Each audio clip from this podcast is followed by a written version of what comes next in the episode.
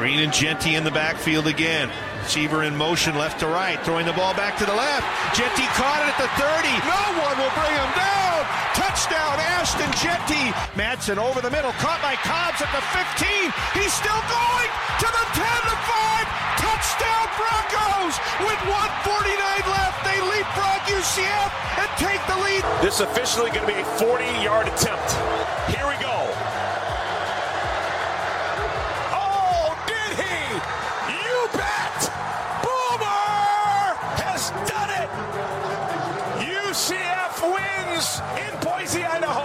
Well, for the first time since 2005, the Boise State football team is off to an 0 2 start. I wish we had better news for this edition of Jay's Sports Bar, but unfortunately, the Broncos fall at the last second to UCF, 18 to 16 on a last second field goal, really as time expires. Welcome on into Jay's Sports Bar.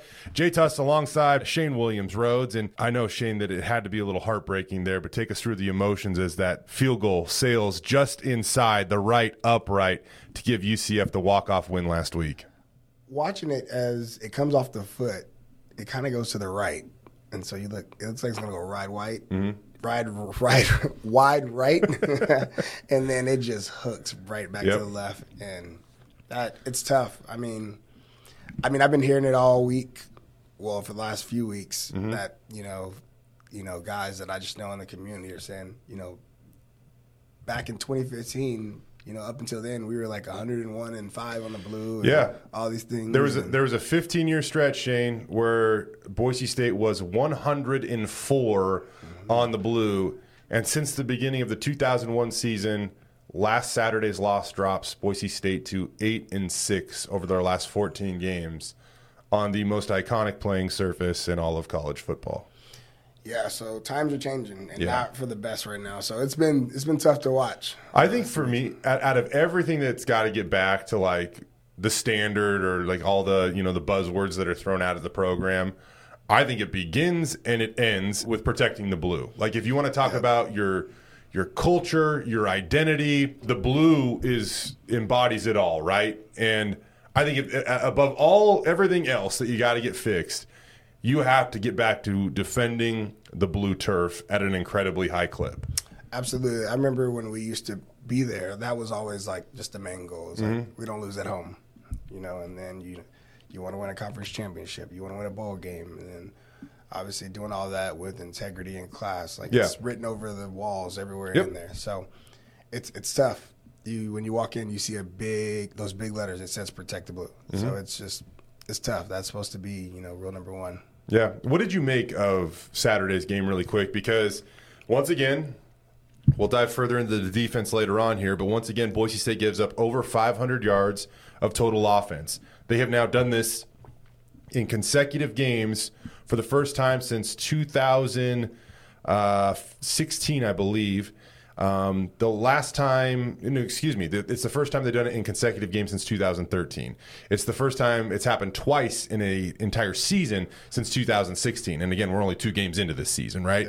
And so, um, despite that, they still find a way to limit UCF's offense to only 18 points. Boise State, in turn, only scores 16 points. So, are you more concerned about the offense at this point or the defense at this point? It's a little bit of both, or a lot of bit of both, actually. uh, so defensively, I think, which I feel like Andy's well known for, is the bend but don't break mentality. So, yeah, we gave up a lot of yards, but four field goals and one touchdown with no extra point is is I could take that every game. Yeah. 18 points is nothing in college football. I mean, we see guys score 14 in five minutes all the time to end game. So 18 is not a lot. I think we got bailed out on defense with two big drops in Right. the red zone that turned into interceptions. So those guys don't drop those balls. You know, they get more downs, they get more field goals. Those turn into turnovers, and those were mm. gimmies. We didn't do anything to make those plays. Right. We just were standing there, and the ball fell into our lap. Right. If you're going to compare them, a little, I will say a little bit of a play made on the first one because Rodney had good coverage. It still hit the receiver in the hands, and I know that your standard is, uh, you know, that the receiver's got to come down it. with that. The second one, the receiver literally just threw the ball at Jalen Clark. Like he was in, he was in the end zone. Like Yeah. nobody's around him. He was in the end zone, and he just threw the ball at Jalen Clark. It's that's what I'm saying. So that's why I said it's a lot Mm-hmm. because so that for defensively, that's what I see there is if they make those just two catches or Yeah. just drop them so they can get more points, we're in a bigger hole. Offensively, we are who we thought we are. We're a team that can run the ball. We have Yeah. great backs, but we aren't able to finish drives. We aren't explosive in the pass game. Uh-huh. The running back probably has the most explosives through the air. So we got to figure out how to obviously keep him involved. But once again, I know they didn't have a ton of drops, but it comes back to the receivers and the quarterback. It's quarterback making better decisions. It's receivers getting open, receivers making plays. Yeah, uh, we'll we'll uh, we'll get into the specifics. Going to start kind of broad, and you know Andy Avalos after the game, his message was, "We're going to be all right. We're going to improve. This is still going to be a good team, and there's nothing that basically anybody outside the program can say that is going to make those players." Think any different of it, right? And on Monday at his press conference, we followed up. How are the guys following the first 0 2 start in program history since 2005 when some of these guys, I mean, they, they weren't even walking yet, probably at that point in time, right? Yeah. But he still maintains a fairly optimistic outlook on his team. Take a listen. you lose a game on the last play, uh, you miss blocking the field goal by about six inches. Like we said, you know, you blocked the field goal. We're still the same team. We got a different record. And at the end of the day, we control what we control, and that's moving forward and continuing to grow. Again, we're we will have a good team. We're going to have a good season, and, and the team knows that. It's and they know, and we've discussed the work yesterday about the work that uh, we need to put in each and every day. I don't know what other approach you would have to this, right? Like, he's not going to hit the panic button. What is that going to do for the guys inside of his locker room? So he has to have an optimistic outlook on this thing. But I'm, I'm going to ask you: Do you think this team is is going to be okay? Are they going to figure it out? We don't have a desirable schedule coming up here in the next three weeks. The month of September, we have been talking about this for a very long time. It is not favorable to this program at, at all. I mean, at Washington, at home against UCF, even the FCS team on your schedule is, is a mm-hmm. top 25 FCS program. Yep. And then you go to San Diego State and to Memphis to, to round out the month. I, th- there's not a lot of opportunities to, to get back right in that schedule. And San Diego State doesn't look great. They look almost as bad as we do right now. Mm-hmm. But what I'll say about this is they always play us with their A game. They do. They always bring it. Memphis, you got to also factor in we're going to the south. We're playing the humidity, the heat. It's going to be a lot harder on us. It's we got we got a gauntlet coming Yeah, up. We- you got pff, Boise State. Like I mean, this this month is going to be one of the more challenging months in program history uh, because it has been a slow start for the team, and it's just a really difficult schedule. When you consider like th- there's there are 12 guaranteed opportunities in college football, right? You get 12 Saturdays to play. If you win enough games, you get a 13th uh, opportunity by playing in uh, a bowl game. And if you're really good, maybe a 14th and 15th opportunity if it's a conference championship or maybe even a college football playoff or something. But only 12 guaranteed opportunities. And so on, on one hand, you can say, man, they're, they got to ease into the season. They're starting to figure out who their gamers are or however you want to phrase it. And they'll get there. On the other hand, though, two games out of 12, when you only get 12 opportunities, that is 16.7% of your season. When Boise State completes this next game, as crazy as it is, they're a quarter of the way through their schedule. Yeah. And so there's not a lot of time to give yourself to figure it out. But, you know, there I go back to the 2014 season, Shane. Mm-hmm. You played on that team that went and won a Fiesta Bowl. They started that season 3 and 2. And then you guys just never lost again. Yeah. Um, is there is there actually something to getting into a game and finding out what your guys can do? Because there there are absolutely athletes out there on every team that are better in a game than they are in practice, and vice versa for that matter. Yeah, there is, and and this team, they we still have a chance. You know, they're like you said, we went three and two. They're zero and two, so you know they don't have as much room for error as we had. They got a lot, they, had, they need a longer winning streak than we had guys. some we had some uh, we had some wins under our belt already, Mm-hmm. but like last game, you're one or two plays away. You're a missed field goal away from obviously winning the game. So you're mm-hmm. still in it. It's not like we put two games on that we just were totally out of the game. Yeah. And that's a good team in UCF, which we knew they were favored on our home turf. So, like, you know these things going in. So I don't think that we're totally out of it. I also think we have a chance to go win all of the games we have left on our schedule. Mm-hmm. They're all winnable games. Now, are some harder than the others? Yes. I think you go to Memphis and you're not going to be favored. Yeah. I think you go to San Diego State, it's gonna be close. I don't Yeah. know how that one's gonna. I don't know how they're gonna put that one in the books, but the rest of the games you might be favored in. So mm-hmm. we still have a chance to win nine nine games, ten games. From here, my guess. I know you. I know you love predictions. I, if you have ten left, I say we win still eight games this season, mm-hmm. which obviously eight and four is typically not ideal. If it's the right 8 if it's the right eight, you still get into the Mountain West Conference Championship, though. and you win it. So there you go, nine and four. and now you're playing for a tenth win for a mm-hmm. second year in a row in a bowl game. Yeah. So Prob- maybe not an elite bowl game, but a bowl game. yeah, it's it's not ideal, but we're not out of it. You know? Yeah. And I think winning a conference championship this year might be could possibly be the ceiling for us with where we are. Obviously, Is that is that okay?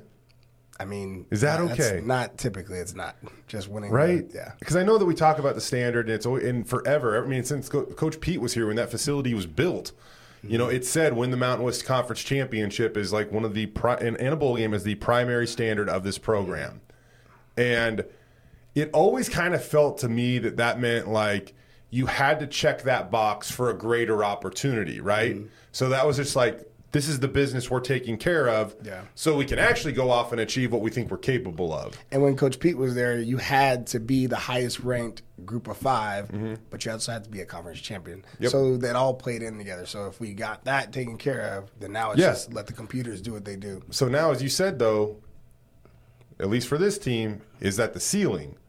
So now we kind of got to debate like what the actual standard is, which I don't know if that's worth getting into. I'm going ceiling based off of the first two losses. Yeah. Yeah, being in yeah. Obviously, beginning of the season, no. Yeah. But now, yeah, it's we're in we're in a tough spot right now. a little bit of a tough spot. Like I said, 0 and 2 for the first time since 2005, 8 and 6 over the last 14 on the blue. They got to get right. One person that is certainly helping that, as I shift to something positive here, uh, because this is, as I mentioned this last week, he is he is undebatable right now. Uh, Ashton Jeanty. He's not one of the best players in, on the team. He's not one of the best players in the conference. He's one of the best players in the country. Uh, his explosiveness has been insane. His versatility has been insane. And right now, he appears to be Boise State's offense, Shane. Yep, he was my pick for player of the game Mm-hmm. last week, and obviously they maybe maybe they listened to the podcast because they made sure they got him involved, and they did it in so many different ways: screens, jet sweeps. I mean, he's out running routes. It's Mm-hmm. I love it. You got to just get him in space. He played 62 snaps on offense. I mean, he, he was on the field as a running back and a guy that's running all the jet sweeps and all this thing. Uh, he was on the field for about 95% of their offensive snaps. I mean, that, that's a that's a heavy workload, man. I don't know if J Mac or Jay Ajayi were on the field for that amount of time. They, sure, they had more touches in a game, but in terms of just not coming off of the field, they probably need to make sure they spell him a little bit more moving Yeah, forward. and I I'd mean, even I'd even like seeing the Dunbar kid run some of those jet sweeps because Yeah. speed wise, he looks like he might be faster Yeah. than Jeanty. He yeah, can run. Breezy's a, uh one heck of a talent. Uh, another Texas kid, you know, uh, where they went and got Ashton out of. Although Ashton also has roots in, this, in, in the uh, state of Florida too. Um, but he's, I mean, I, I don't know where they would be right now without Ashton Jeanty because as you try to figure things out offensively, uh, he's a guy that you don't have to figure out. He makes everything that's wrong right and everything that's right spectacular. Uh, evident of another 38 yard screen pass that he took to the house against UCF to start the scoring for that game. Um, they, you know, I he has tw- he had 29 touches in that game. He didn't even really look like he was phased by it. Uh, I think that the thing that will be interesting to me now with him are the things that we won't get to witness, at least um, as media members, because n- when you touch the rock that many times in a game at that position, all of a sudden you have to start really taking your care of your body midweek so that you can come back and do it again. I think that Jay Ajayi was probably elite at that his senior year. I know that people at times might have questioned Jay's, you know, practice habits. I would say uh, he got better as he got older, for sure. Yeah. But he was really, really good at getting in the ice tub and, and recovering so that he could go back out and get 30 touches again and not look like he he missed a beat. Yeah, Jay used to look like he came back from war after every game. Yeah. He used to go through it. Knee swells up. He'd have to sit out Monday, Tuesday, get back into practice on workday Wednesday, walkthroughs on Thursday. So it's a process. Mm-hmm. I'm glad I never had to go through Yeah. that. I mean, I, I don't know how often, but I, I heard that it was quite often that you know Jay was out there getting it, you know, he his knee drained once a week or something like that, just to make sure that yeah, he was good to go. it's true. I've I've seen him fill up about two or three tubes of just pus just built up in there, and they just drain it until they see blood start coming. It's pretty crazy.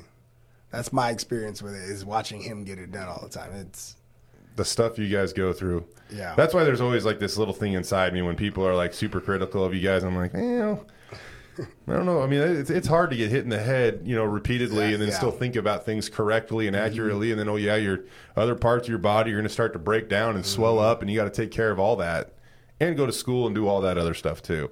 But um, Ashton has been just remarkable this season, and I can't wait to see what he's capable of. And you know, he's he's a guy like I mean, if if we are talking about the current um, climate in college football with the transfer portal and NIL and all these things, I I- would be lying if I didn't say like I think of these performances like with a little cloud hovering over him, right? Like he's he's amazing. He is shun, sunshine and rainbows with the way he's playing, but I don't want anybody else to come in and pluck him out and rain on Boise State's parade because they're the ones that found him. They're the ones that gave him the opportunity, and uh, I I just I can almost guarantee you though that he's the type of guy that is gonna all these illegal recruiting moves that happen and. I, you know, he's going to be a guy that get, gets interest. I have no doubt in my mind. people have always said the NCAA is a business. Well, now we're at the point where now you have to try to retain your employees, Yeah. which most business owners have to do. So Yep. that loop has been thrown in now. I So, think I think a key of coming to Boise State is winning games. So now that he's being productive, win games and just make everybody really happy about with what's, with what's going on. Yeah. If, if we go from the ground to the air, uh, you know the the passing game. We come out of game one against the University of Washington, and there were a few too many drops. And for the second straight game, one reason or the other, the passing attack it's still kind of clunky. It, it seems at times, right? Taylen through two games is completing under 50% of his passes. Again, one way or the other, the completion percentage is assigned to Taylen. So one way or the other, he's completing 50%, less than 50% of his passes through two games. And I mean, that's just not that's not going to cut it. Like I, I don't know what. Maybe if you're Air Force and you're only going one of three passing and rushing the ball 80 times a game, it works. But it and at, with what Boise State does, under 50 percent, under 60 percent probably, it's just not going to cut it. Yeah, and I think it might be a combination of trying to keep things simple for him. Mm-hmm. But when we're go- being so simple with it, when you have athletes who are just as athletic as you in the back end, it makes it really tough to get open on simple concepts. Yeah. So that's where they're gonna have to start figuring some things out on the back end. Mm-hmm. It's obviously game one. You know, I as a former receiver, I'm taking the blame. The receivers killed us, and then you know you go game two. Now receivers step it up a little bit more. You know, we don't have that many drops and all that going on, but now we can't get anything completed. Mm-hmm. Right. So uh, whether it's us not getting open or Mm-hmm. Taylen not making a great throw, I think as a combination, the passing game, everyone in the passing game has to get it figured out. Bush Hamdan, the offensive coordinator, even kind of, you know, he admitted this week that they haven't found that perfect kind of run balance fit that that kind of allows the offense to get into just this rhythm and flow. And we're two games into the season. We also asked him about the downfield passing attack, which is really lacked so far. And this is what he had to say. I think it starts, you know, we're just giving guys a chance, right? Because uh, you look at those downfield throws. Again, we always say this: if we'll just give guys a chance, uh, they're either making the play or they're getting off the ground and getting a chance for for pass interference situations. So, uh, you know, we got to do a, a better job as a whole at that position, schematically, making sure we're giving them opportunities down the field to, to go make plays. It starts with the decision making, right? With anything, when you feel extremely confident where you want to go with the ball. Um, I think a lot of times too, making sure, you know, from a footwork standpoint, we always talk about be proud of what that back copy looks like, if you will, of the film. Uh, because when he's got his feet set, when he's confident, trust in protection, uh, you know, again, we think mechanically he can make all the throws. Uh, but that's that's the development of any quarterback. You know, it really is, and, and you guys know that, and uh, and he'll continue to improve. If you look at Taylen's numbers, and as I mentioned earlier, the sample size is small, but you're still almost a quarter of the way through the season. I, I think you have to consider that. But if you look at Taylen's numbers, he's one of 10 for 40 yards on throws of over 20 yards this season. Might be a couple drops in there. I'll include that. On throws over 10 yards, six of 24, I believe, which that I mean, you're not going to complete uh, uh, the further downfield you throw, the lower your completion percentage Yeah. is typically. So just keep that in mind. Even with that being considered, though, that's not nearly as efficient as you have to be to be an excess, a successful offense. Yeah, I totally agree. It's we do not look good at all in the past game. Neither game. I mean, it's. I feel like in game one we did att- attempt to ta attack downfield, and then game two we said, "Oh well, we couldn't complete anything, mm-hmm. so we're going to keep everything underneath," and that was not the way to go. Yeah, Yeah. it's man, it, it's so funny being like an observer of the team who has a you know connection to the fans, and you get to see everything play out, right? And unless you score fifty points, it's really hard to just win everyone over. Yeah, At the Washington game, Bush was worried that he play, you know, he didn't play complimentary football at the end of the first half, and that game kind of got away from him. Right? I go back, I still kind of okay with what the, some of the things that happened. Uh, I think it was a lack of execution at times there. Then you go to this game, right? And now there's a minute to go in, in the first half. You're up one, have a chance to lead UCF in, the you know going into the locker room, and you get the ball in the second half. But you don't really, you're not really too aggressive with that last drive at the end of the first half, and everybody's like, "Well, we're we're playing not to lose, not we're not we're not playing to win, we're playing not to lose, right?" some trust issues. Yeah, so it's just I don't know. It's just like it's just back and forth. It's like I think you got to pick one side or the other. You, know, you Yeah. can't you can't have it both ways. Everybody, okay? Yep. Pick one side or the other. Uh, but they I, either way they, they have to get this figured out. And kind of another like alarming thing that I I would say was an interesting stat that popped out to me when Taylen has been given over two and a half seconds to throw. His numbers 10 of 25 for 106 yards, zero touchdowns, two interceptions. That's a college QB efficiency rating of 59.6. So there had been a long storyline here of the offensive line wasn't great. QBs don't have enough time to throw. And we could point at that as the, the inefficiencies on offense at times. Now, when he does have time, it doesn't necessarily get better. And um, I don't know any other question to ask other than why. Yeah, that's tough. And the craziest part about it is teams are going to see this, and now they're going to be so much more aggressive. Yeah. they're going to say, "Well, you know, we're going to we're going to bring pressure, and we are going to man up on the back end because they see the Washington game. Well, they aren't the best at catching, so let's just man them up. Mm-hmm. Then they'll see this game. They say, well, we can man up. They're running underneath and shallow routes, and they're not really blowing the tops off. So mm-hmm. we don't need as much help on the back end. So now we can put more pressure on the run game to stop Ashton. So now we really get in a pickle where boxes are starting to get stacked, mm-hmm. and we have to throw the ball. Well, we're not the best at throwing the ball, so we're gonna have to start relying on that, and that's just gonna. It's the game within the game. my my my window of optimism that that might work out is the Utah State game last year, where they loaded the box, they made Taylen throw, and Taylen had one of you know his best throwing performances of, of his career. I think he had four touchdowns in that game. Uh, but again, we talk about you know sample size, and it's not. There's not a lot of evidence there that we can really point to to feel confident about it, and again, this is a thing where the quarterback gets too much credit when it's going good, too much blame when it's going bad. And I, I think as, as a guy that signs up for that position, it's just something that you, you, you have Yeah. to you understand. And so when we uh, uh, associate Taylen's name to the passing game, it is the nature of the beast. He is the quarterback, right? Yep.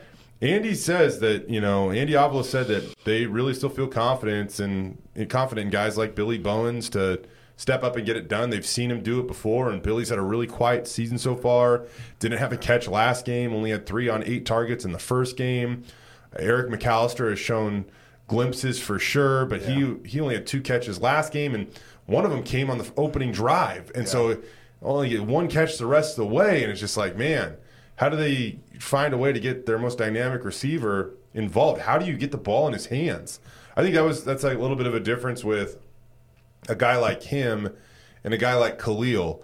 If you were really frustrated about getting the ball in Khalil's hand, throw him a screen, they even lined Khalil up in the backfield at times and just handed it to mm-hmm. him. I mean, they did that with him. But how do you get the ball? How do you get the ball in Eric McAllister's hands? Like, how do you do that? Yeah, it's. I mean, hopefully, I'm hoping that the next team comes out and man and does all that, and Yeah. if they do, then now this kind of works in our favor because, like you said, Taylen seems to be more efficient run the ball under two and a half seconds than it is with over. So if Mm-hmm. Yeah. we're bringing pressure and we're running quick routes and we're going the quick game, we got slants, we got hitches. Now those are easier throws for him. Mm-hmm. They're faster throws. We're hitting the ball out of his hand, and now you get those guys Yeah. the ball in those guys' hands. And typically, if you're throwing the ball out that quickly, you're not really relying on going through a bunch of reads, I guess. Your pre-snap read. Your pre-snap read, and then you go. Yep. And yeah, so maybe I, yeah, we'll we'll see what you know North Dakota throws at them. Um, getting over to the defensive side of the ball now. You know, I mentioned over 500 yards of total offense, yet UCF does only score 18 points. Andy Andy Avalos said after the game, like there was a noticeable jump from game one to game two, and I think you look at the stats and you're like, what are you talking about? but like I- I will say, if you go back, like there there are things that absolutely got better. I mean, we talked a little about about Rodney Robinson being super aggressive because he's a film junkie and he wants to like make every play on defense. And last week, you know, like he made a number of plays by maybe just kind of doing what again I hate the cliche, but it, it holds true as one eleventh. And Rod Rod came back and had a good game, man. Like he did. He did for sure. There was a big tackle he had. I think it might have been third and two. Yeah. and, Oh, I, oh. and the running back bounced, and I was like, "Yep, this is a first down." No And it- matter how he gets tackled, and he. Rod's not a big dude, and he like he, that was like one of them sticky Mm-hmm. Yep. tackles where it was like I mean, the guy didn't get. I don't even think the guy got a yard. No, he didn't. The way he tackled him, Yeah. so it was yeah. Yeah, I and that that was encouraging, but uh, you know, I think overall as a defense, there's still room for improvement. That, That's that's that's so obvious to say. And Andy was saying this week that when they watch film now, they they actually almost are starting to do it differently. I think like when what what is the the, the line you walk, Shane, when you're watching film and you're you're trying to find these tendencies that allow you to go out and make this big game changing play and get a pick or or whatever it might be, versus making sure you check the box on that one eleventh. Yeah, it's it's it's weird because a lot of everyone watches film differently. Mm-hmm. So, and we, uh, even me personally, like working with high school kids, Mm-hmm. trying to teach them how to watch film because some watch it and just see what they do and what the guy that they guard or going against what they do. Yeah. But sometimes there's other tells. There's guys next to him that might do something that might give it away that might help you. Mm-hmm. So just learning how, and that's probably what they're doing. They're probably teaching these guys how to watch film. Mm-hmm. I feel like I don't think that you typically ha- feel like you have to teach college guys how to watch film. You mm-hmm. just assume like, hey, you're a you're a dude. You understand like what you need to be looking for. Mm-hmm. But it sounds like he's starting to break things down, simplify some mm-hmm. things, and and go. when he was first got to the NFL, he told was it Dungy? He told Dungy to teach me like I'm a third grader. Yeah. every time with everything That we was do. that was something that goes back to the Coach Pete days too, right? Yep. Break Yeah. it down. Be simple. I don't care if it's a day one thing. Just teach it to me like I'm a 3rd mm-hmm. grader. So that way I don't miss anything or misinterpret anything along mm-hmm. the way. And I think that's what they're doing. And obviously it's needed because you saw a Washington game. They go back and he, like you said, he's always in the film room, but that's what he, the way he's been watching. And he comes back the next game and he said they've been slowing things down and he had a really good game. Yeah, I want to point out too, Tony Dungy, a Super Bowl champion coach that does it in the NFL. I- I mean, he's even saying things like teach Mm-hmm. Yeah. these all pro players Yeah. like a third grader. So that, that that obviously is a is a great mentality to have. But I was kind of curious about curious about that this week, and so I, I had the chance to catch up with Andy Avalos and defensive coordinator Spencer Danielson and get their take on everyone doing well their one eleventh on defense. checking the box on the 111th is way more important, and that's our focus now. It's not just with one player. The focus with um, everybody on defense is making sure we're checking our 111 before we're trying to anticipate too much and then obviously falling out of place. So that's been a huge uh, emphasis, and not only when we're on the field, but how we watch film. How we watch film too. Um, you know, it's a big part of winning the pre-snap, being on the same page within the the shell of the defense, and then being able to execute our 111th once that ball snapped. For us right now, as a and I use this loosely, a younger defense, the number one focus for me for our group is do your job, do your job, because everyone in that seat, this place matters to them there's no one here that's like, you know what, I'm going to go out there and just do something different because I, I think I should. No, no, no, that's not happening. But we have to have the discipline to do my job no matter what. Yes, there's film study to know what's coming. Hey, I know in this formation, here's the mover, this is where my eyes are going to be coming to. There's a couple different things I'm going to get.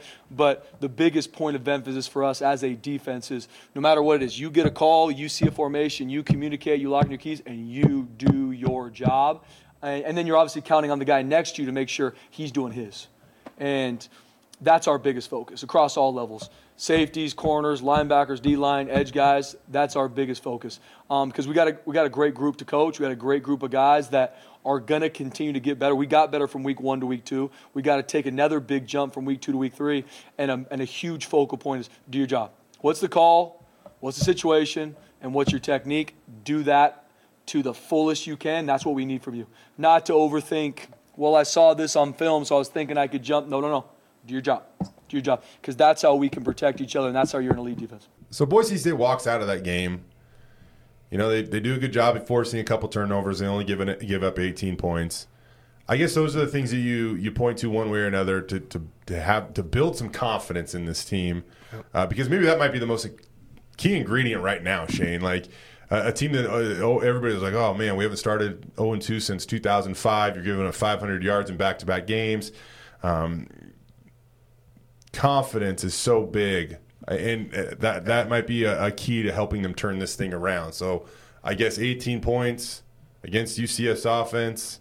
Some of the things you point to right now. Yeah, I think they have to point out some of those bright spots because I'm sure these kids are getting it from every angle, yeah. whether it be just on campus, whether it be from I mean, you just they're gonna feel the pressure. Your, your, coach has always told you guys like, don't read the press clippings, don't get on social media, don't listen, you know, to stuff on campus. How like insanely hard is it to ignore all that when you're in college, though? I mean, these kids all have Thank, Twitter on their at, or X, whatever you want to call it, on their at, you know their phones and OX, yeah, yeah. old X, yeah. so thankfully, Pete didn't let us. You, you have Twitter. Oh. That was, so that that was way back in the day. That prevented that. a lot of that. So when I was playing, you know, we never even got to see that kind of stuff. That's so funny. I never knew that stuff existed. And Instagram, you know, was kind of on its way up. It mm-hmm. wasn't really a news outlet yeah. as much as it is now. So you didn't have to worry about that. But yeah, these kids are. Doesn't matter what they do. I mean, if they're on campus, they're getting the pressure. If they're mm. at home on their phones, doesn't matter where they are. It's gonna. They're gonna see it. So yep. it's tough. It's it's a lot different. The mental side of it is way harder nowadays. Uh, another thing that I, I would say you know, I, I, would say overall, but I'm going to stick on the defensive side of the ball. You know, Boise State went out and added some transfer portal guys this offseason. I think those are kind of the guys that you expect to make an immediate impact on your team. And there has we haven't really seen that so far. And you know, Boise State did they did rotate in some bodies on defense a little bit better this last week. Markel Reed only played seven snaps in the season opener. He's getting healthier. He played 39 at cornerback. Uh, they only tested him once. It was an incomplete pass. I think it is um, I think it is crucial to get Markel Reed back on this defense, and I, I, think he will make a big difference. Ty Benefield played a ton of snaps at safety for a true freshman. Zion Washington worked his way in and played some snaps behind Alexander Teubner at uh, strong safety. They did a better job of rotating bodies in at certain positions. The one area that I would say is is concerning for me would be the defensive line, mm-hmm. and you had Ahmed Hassanein play 60 snaps. Demitri Washington played 61. The defense was only on the field for 65. Um, you can correct me if I'm wrong, but that, that seems like a lot of snaps for a college edge rusher to be on the field for and still maintaining some level of freshness. Yeah, for sure. Once yeah, once you hit that that that threshold, they're just kind of out there those pass rushers become run stoppers. Yeah, it's and we need that. Obviously, we need a pass rusher. We mm-hmm. always, like we talked about last show, we always have a dude. Mm-hmm. You know, someone always emerges, and yep. so even last year. We had someone that just started to just come on and come on, but we haven't figured out who that guy is. Yeah, and and they need that on defense, and um, I just that that seems like a, a, a somebody hit me back on Twitter and was like, well, if that's their job, they should be out there 100 percent of the time. I think elite college defense is when you have 105 guys on the roster, you are able to build layers of you know defensive linemen that you feel like the you know the level of play doesn't drop off. Yeah. And I kind I wanted I Andy's been here when they've had you know multiple lines and units that they've been able to run through and still maintain a certain level of success. And so I wondered how that applied to this team, and this is what he told me earlier this week. That's on us too. You know, being able to uh. Tyler's done a good job. Um, Jaden Virgin has done a good job. Uh, you know, uh, really, I mean, Tyler's had two of his best practice weeks coming up here, and so um, the ability to to rotate rotate those guys. I mean, the, the, reality is up front, we need eight guys that can play with no fall off, and so. Um, we're pretty confident of how those guys are growing here in the last couple weeks. This is going to be a huge week. I mean, again, we worked yesterday on a Sunday practice. We worked. I mean, we're we're on the sleds, um, working pass rush with the with the front guys and the edge guys, and so we're going to start fast uh, tomorrow morning, and we're going to make sure that you know we have at least eight, and we're rotating through there, if not more. Um, and again, that's that's critical. A critical part of having a successful team is being able to build that depth is early on in the season. As we go throughout the season, I mean, our our depth is going to be huge, and and once again, the guys that are in backup roles doing a really good job in practice, proving themselves to show like they're ready for those moments. In that game, um, against an offense like that, the, the, tough part is once they're rolling, it's going to be very hard to sub because there's no time wasted. They're moving. They very even rarely sub in and out of personnel. So those get a game like UCF is a little bit different than some teams. We will rotate more going forward. One to keep them fresh, two because the guys behind them have done a really good job and, and, and they're pushing it. So. Um, we're going to find more ways to rotate to keep our guys fresh and to keep them so we can be healthy throughout the throughout the whole season. So Andy says they need at least eight guys on mm-hmm. defense to to be able to feel like they can rotate through and keep guys fresh. And they did not use that many last week against yeah. UCF. Spencer Danielson added that you know it was tough to rotate in some of the defensive linemen because of the pace of, of offense yeah. that UCF operated at. It's true. Still though, they, I mean, like they they've got to find a way to add a complement. Is Tyler Wiegers the the transfer from Utah? Is he a guy that can provide? At this point, maybe if it's maybe even it's not you know these big game changing plays, but it's enough to spell the starters to where they feel fresh. Where on that final drive against UCF, they're not worried about being on their field for their 57th, 58th, 59th, 60th defensive snap out of 65. Um, they feel fresh, and all of a sudden they're the ones that can turn a corner, set an edge, whatever. Contain a quarterback from bouncing outside, like you know John Rhys Plumlee was able to do a couple times, or or just go get them. You know. Yeah. yeah, people have to also understand that these are 300 pound guys, and you want them to play every snap. Not even in the NFL do elite pass rushers play every snap. Mm-hmm. Micah Parsons does not play every snap. Mm-hmm. He, he does run out, you know, take two, a few plays off and then come back in. So you want to have guys in that are fresh. Would you rather have eight guys running at 80 to 100 percent as far as energy efficiency, or mm-hmm. would you rather have one guy – or th- those three guys that are playing on that line yep. running at 60 to 100, depending on how tired they get. If the offense goes fast, obviously they're going to be working at a little bit less mm-hmm. efficiency. Mm-hmm. So it's a lot of things that go into that. I mean, so far, like the, I would say really the only impact transfer portal guy on defense, Sheldon Newton, big dude out of Northern Colorado, like you know he he has he's provided some definitely some time on the field for for Boise State defense, but it, it, you know there just still hasn't been like that guy that you're like wow thank god they added him in the offseason i go back and i look at george tarlas last year mm-hmm. you want to look at when boise state kind of like the end of the season when some of their pass rush and stuff numbers started to, to dwindle down a lot of it not only was because george was the pass rush at times mm-hmm. but he was the guy that was the attention getter and helping other guys yep. you know um, get to the quarterback a little more frequently and and that's why that when we talk about them having a dude, again, it's not just him; it's the impact that he makes throughout the rest of the defense. So, who emerges as that? Now, do you all of a sudden kind of open up the cupboard a little bit, Shane, and be like, okay, well, if we don't have the dude now, now I got to figure out how I am going to get to the quarterback. If you are Spencer Danielson, do you? You know, the nickel's a pretty versatile spot. Yeah. You, you start. Is he a guy that you have to like start sending after the quarterback a little bit more, things like that? Um, how do you generate that pressure? Because you can't just sit back there and and not do it. Like you got to figure out a way to do it. That's typically your answer when you don't have guys who are great pass rushers. Uh, you start sending some pressure. You start getting a little help from your your linebackers and your DBs. Mm-hmm. That's that's got to be it. Which now puts your corners in a little bit more of a Yeah. of a, of a difficult position, which I don't know if that's what you want to do, but it, it's pick your poison at that point. and that's where it probably comes back to you got to know when to throttle down, throttle up, and, and be as unpredictable as possible in what in the looks that you give and the pressure that you bring.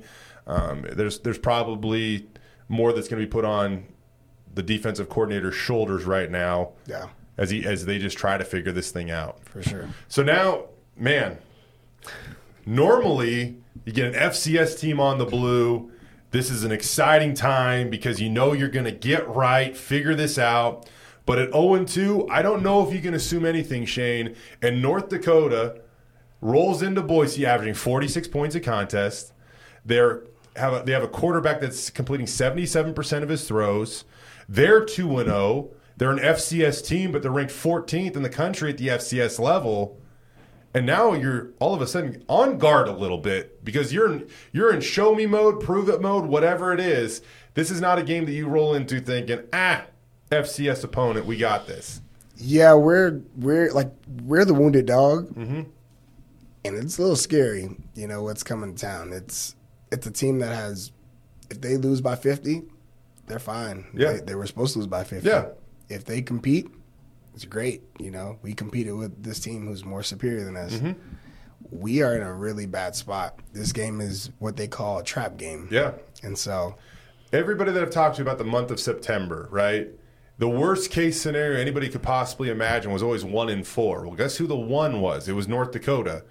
I just, I don't, I'm not picking an upset, people. I'm, I'm not. Like, I still think the Broncos win by a, a comfortable margin on Saturday, but I, I just don't think we can assume that right now. Like, we, this team needs to continue to get better. This is one could argue this is maybe the most important game of the season because it is their chance to get right. We talk about taking what you do in practice and executing it in the game, and that that's not only X's and O's, but that's also just ha- having your confidence follow you over into a game. This is the game where they can build mm-hmm. confidence, and then all of a sudden maybe that creates the momentum going to San Diego State, to Memphis, and all the conference games left after that. That's why like this game, it's it sounds silly to say it, but it's like the most important game of the season right now.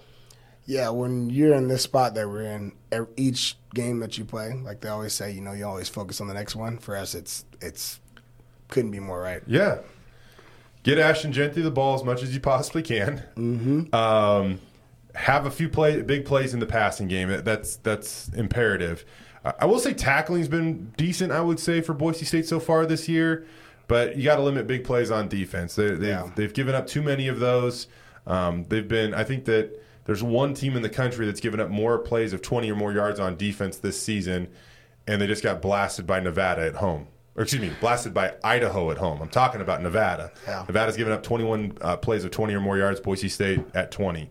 So uh, that's they've, there's definitely a different level of competition the Broncos and Wolfpack have faced so far this season.